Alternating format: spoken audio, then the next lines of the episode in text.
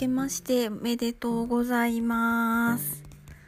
菜栄店長です。今年もよろしくお願いします。えー、年明け1回目のゆるラジオです。今日はあのまあ今年っていうかこのねあの去年と今年の年末年始はかなりゆっくりさせてもらってあのまあコロナをいい理由に割となんかこんな風に過ごしたかってん今までみたいな感じの自分なりのちょっとお正月みたいなのをやってみようみたいな感じでやってみてました。でもまあ結局のところそんな旅行とかも行けないし実家も帰らないんでそんな理想のお正月でもないんですけどもでもこれぐらいゆっくりしたかったなみたいなぐらいかなりのんびりしたしあの本当に何もしない時間みたいなのがめっちゃありました。ほんまにぼーっとしてるみたいな。なんかうとうとうとしてみたりとかこんなこんなことしてていいんやろうかみたいなちょっと罪悪感が湧くぐらいのんびりしていましたでまあそんなわけで、えー、仕事始めっていうのがえっ、ー、と昨日ぐらいだったんであのー、まあ年末年始何があったかみたいなあの超雑談してみようかなって思ってます。でえっとその年末年始の蔡英店長的個人的ニュースです。とまあちょっとメモを見ながら喋るんですけど1個目は年末のニュースなんですけどニュースっていうほどじゃないんですけどなんと夫がなんと夫がラジオに出演したんですよ。で私はこんなゆるラジオとか一人で誰かに向かって皆さんに向かって話してるんですけど夫は本当になんかちゃんとしたラジオの電波に乗って喋ってたんですよ悔しい。っていう感じでまあでも私がラジオに出ても喋ることはないんですけど夫はボードゲームのことお店を紹介されてあのちゃんとしたラジオに出演されていました。朝声声さんが出てる「声でしょう」っていう日曜日の12時ぐらいにやってたあのラジオだったんですけどなんかちょっと絡みとかもあってあのまあ、中継みたいな感じで現場ラジオ放送局には行ってないんですけどあの確か金目鯛さんっていう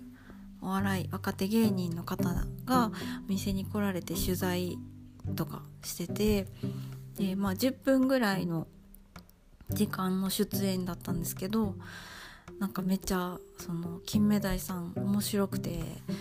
なんか初めて夫結構メディアにあのお店が紹介されてること多いんですけどテレビのあのなんかケーブルテレビとかであの映ったりしてることとかもあったしでもなんか今までのそういうなんかメディア公共メディアの中で一番か受けたっていうかお面白かったのがその今年っていうか今回の年末今年じゃないな。去年の年末のラジオでした。1位1位の面白さでした。でなんかその金目鯛さんに夫のこう容姿っていうか外見をなんか子孫の二郎さんみたいって言われててそれがなんかすごい面白かったです。私的に。なんかほんまやなって思って。子孫の二郎みたいな人やなって思いました。でそうやって言ってたら年末年始のこの笑い番組とかめっちゃある中でシソンヌ見かけてなんかちょっとより好きになりましたねシソンヌさんたちが。っていう感じのなんかなラジオ放送超羨ましいっていう感じのお話です。なんかテレビに映テレビ取材とか新聞に載ったとかいうのもたまにこう雑誌に載ったとかあのちょこちょこあのあるああるんですけど夫の方は。でもなんかなんとなしに自分の中でこうちょっとラジオが一番悔しいみたいなちょっとなんか何もこう面白いこと言えない自分がこう面白いラジオにこう憧れてる感がちょっとあります。はい、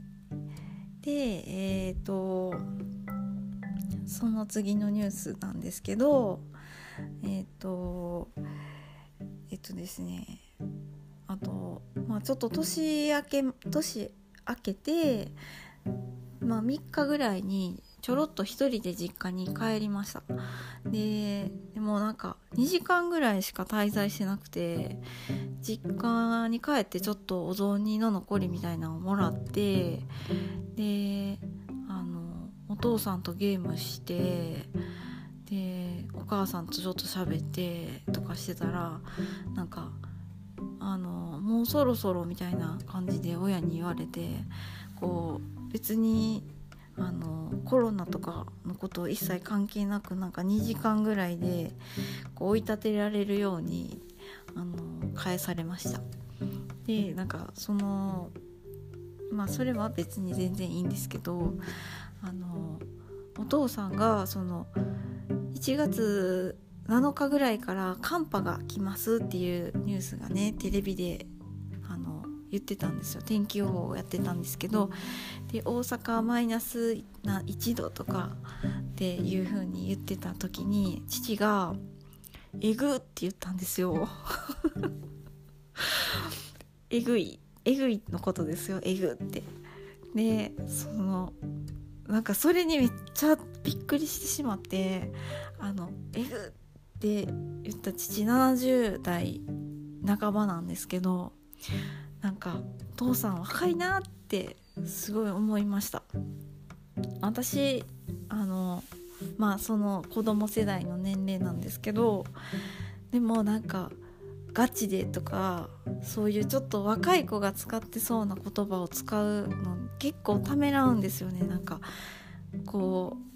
なんかちょっと無理して使ってるとかはなんかそういう風になんか使いこなせてないのに使ってる感が出たら嫌やなとか思って使いそうになる時ちょっとうってこう喉の辺りをちょっと我慢とかするんですけど父はなんかあのすごいナチュラルに「えぐ」って言ってて。なんかいやそれをまあ聞いて私ももうそういうの気にせずに言っていこうって思いました。自分が使いたい言葉を言えばいいやん。はや流行りやからとかね。別に流行りもんでも別にね。気にせず使えばいいやんみたいな気持ちにすごくなりました。お父さん若いなーってなんか思いましたね。それはまあいいことやなって思ってお父さんテレビめっちゃ見てんやろなみたいな風にも思ったりしましたね。でえっ、ー、とそうですね。なんかいろいろありました年始にちょっとあのおせちあの両親に買ってもらったんですけど洋風おせちでムール貝が入っていたの気づかなくてアレルギーになってあの私のムール貝のアレルギーはもう本当にただ嘔吐嘔吐のみなんですけどあとまあ胃痛と嘔吐ですね。とまあちょっと気持ち悪い酔ってるみたいなとかが起こってしまってまあそれもあってちょっとより、ね、年始のゆっくり度が増したんですけどかなり寝寝たりとかして。でもまあムール貝のアレルギーはだいたい1日半あればすぐに元気にすぐにって言ってもあんまりあの危険かもしれないんですけどね。でも良くなって終わってで、まあ、赤飯とか作ったりしたんですけどあの水加減間違えててあの大きなお餅になってたっていうでどうやらなんか赤飯ってあの炊飯器で作る時3合の赤飯を作る時は 2, 2合までの水2合作る時は1合までの水というようになんか1合分減らして入れないとダメだそうです。で多分炊飯器の説明書にはそれ書いてると思うんですけど、まあ、説明書見なかったんで